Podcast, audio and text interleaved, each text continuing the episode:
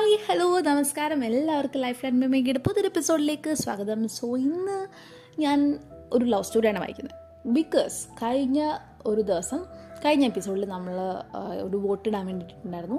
നിങ്ങൾക്ക് എന്ത് തരം എപ്പിസോഡാണ് കേൾക്കാൻ ഇഷ്ടം ചോദിച്ചിട്ട് അപ്പോൾ ഏറ്റവും കൂടുതൽ ആൾക്കാർ പറഞ്ഞിട്ടുണ്ടായിരുന്നത് അവർക്ക് ലവ് സ്റ്റോറീസ് മെയിൽസിൽ നിന്നുള്ള ലവ് സ്റ്റോറീസ് കേൾക്കാനാണ് ഇഷ്ടം.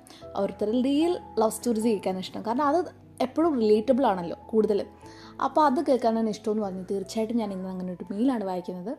അതുപോലെ തന്നെ അടുത്ത തന്നെ നമ്മുടെ ഫെബ്രുവരി ഫോർട്ടീൻത്ത് വാലന്റൈൻസ് ഡേ വരെയാണ് നമുക്ക് ഒത്തിരി സ്പെഷ്യലായിട്ടുള്ളൊരു ഡേഴ്സ് ആണല്ലോ. അപ്പോൾ എല്ലാ കപ്പിൾസിനും യാ വാലന്റൈൻസ് ഡേ വിഷസ് അപ്പോൾ ആ ദിവസം നിങ്ങൾക്ക് കേൾക്കാൻ ആഗ്രഹിക്കുന്ന വാലന്റൈൻസ് ഡേ സ്പെഷ്യൽ എപ്പിസോഡിൽ നിങ്ങൾക്ക് എന്ത് തരം എപ്പിസോഡാണ് ലൈക്ക് കേൾക്കാൻ ഇഷ്ടം? എന്തായാലും മെയിൽ ഞാൻ വായിക്കില്ല നെക്സ്റ്റ് ടൈം അപ്പോൾ നിങ്ങൾക്ക് ഇഷ്ടമുള്ള എന്താണെന്ന് വെച്ചാൽ അത് സ്പോട്ടിഫൈയിൽ നമുക്ക് കമന്റ് ചെയ്യാൻ പറ്റുന്ന സ്ഥലത്ത് കമന്റ് ചെയ്യാം.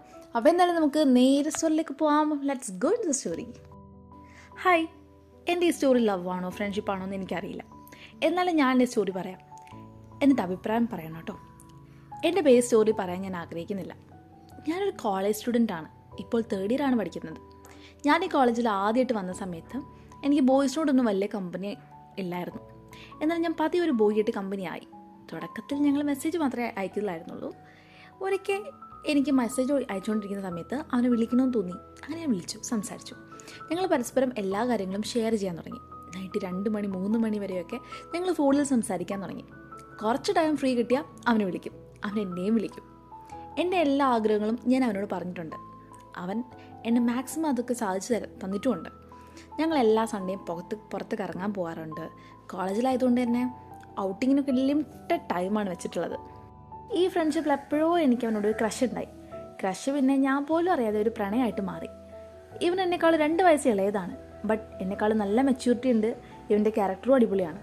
ഇവൻ വേറെ പെമ്പിള്ളേരോട് മിണ്ടിയാലോ ഫോട്ടോ എടുത്താലോ എന്റെ ഉള്ളിൽ വല്ലാത്തൊരു അസൂയയും ദേഷ്യമൊക്കെ ഉണ്ടാവാറുണ്ട്. അവനവനോട് അതിനെക്കുറിച്ച് സംസാരിക്കും. അവനതൊക്കെ പറഞ്ഞ് മനസ്സിലാക്കി തരും.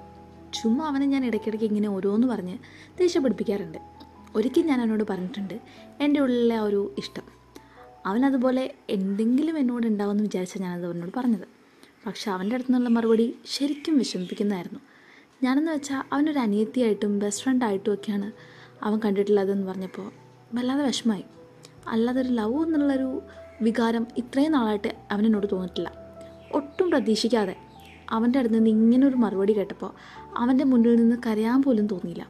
കോളിംഗ് ഒക്കെ കുറഞ്ഞു. ഡെയിലി വൽ വൺ ടൈം ഒക്കെ ആയിട്ട് മാറി സംസാരമൊക്കെ. മെസ്സേജ് അയച്ചാൽ പോലും ചിലപ്പോൾ റിപ്ലൈ തരാറില്ല. എനിക്കും വിഷമിപ്പിക്കുന്നതായിരുന്നു അവന്റെ ആ മറുപടി. എനിക്കാണെങ്കിൽ ചെറിയ കാര്യം മതി. പെട്ടെന്ന് ഹേർട്ടാവാൻ എന്റെ ഈ സ്വഭാവം മാറ്റാൻ പലതവണ ഞാൻ ശ്രമിച്ചിട്ടുണ്ട്. ഒരിക്കലും ശരിയായില്ലെന്ന് പിന്നെ എനിക്ക് തന്നെ മനസ്സിലായി.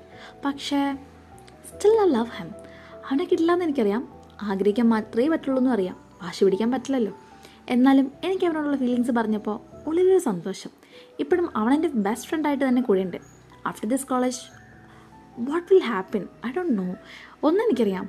പിന്നെ ഒരിക്കലും ഞാൻ രണ്ടുപേരും ഒന്നിച്ച് കാണാൻ പറ്റില്ല. ഇവിടെ നിന്ന് പോയി കഴിയുമ്പോൾ ശരിക്കും മിസ് ചെയ്യാൻ പോകുന്നത് അവന് മാത്രമേ ആയിരിക്കുള്ളൂ.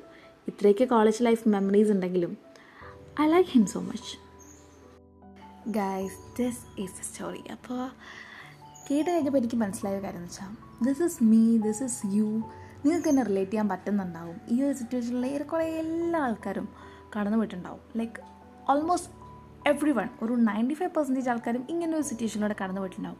സംടൈംസ് അവർ പറഞ്ഞിട്ട് അത് കിട്ടാത്തതായിരിക്കാം. ചിലപ്പോൾ അവർ മുള്ളിൽ തന്നെ വെച്ചിട്ടുള്ളതായിരിക്കാം. സംഹൗ റിലേറ്റിംഗ് ടു ദിസ് നമ്മളെല്ലാവരും കടന്നു പോയിട്ടുണ്ടാവും. അപ്പോൾ ഐ ക്യാൻ റിലേറ്റ് ദസ് അപ്പോൾ നമുക്കൊരിക്കലും എന്താ സമ്മൺ ഷുഡ് ലവേഴ്സ് എന്ന് നമുക്ക് പറയാൻ പറ്റില്ല. If they lovers okay fine that's good പക്ഷെ അവർക്ക് ഇഷ്ടമില്ലെങ്കിൽ പിന്നെ നമുക്ക് പിടിച്ചു വാങ്ങാൻ പറ്റുന്നൊരു കാര്യമില്ല. വാശി പിടിക്കാൻ പറ്റില്ല. ഇവിടെ തന്നെ പറഞ്ഞതുപോലെ വാശി പിടിക്കാൻ പറ്റുന്നൊരു കാര്യമില്ല. ഇല്ലെങ്കിൽ ലെറ്റ് ഇറ്റ് ഗോ ഫൈൻ നമ്മളൊന്നിനെയും പിടിച്ച് വെക്കാനോ നിർബന്ധം പിടിക്കാനോ പാടില്ല. നമുക്കുള്ളതാണെങ്കിൽ എവിടെയെങ്കിലുമൊക്കെ കറങ്ങി തിരിച്ച് നമ്മുടെ തന്നെ വരും. ഇല്ലെങ്കിൽ അത് പോവും. പോകുന്നത് മറ്റൊന്നും നല്ലത് വരാൻ വേണ്ടിയിട്ടെന്ന് മാത്രം വിശ്വസിച്ചാൽ മതി. So this is all for today's episode അപ്പോൾ അടുത്ത എപ്പിസോഡായിട്ട് നമുക്ക് ഉടനെ തന്നെ കാണാം. This is bye bye from Megha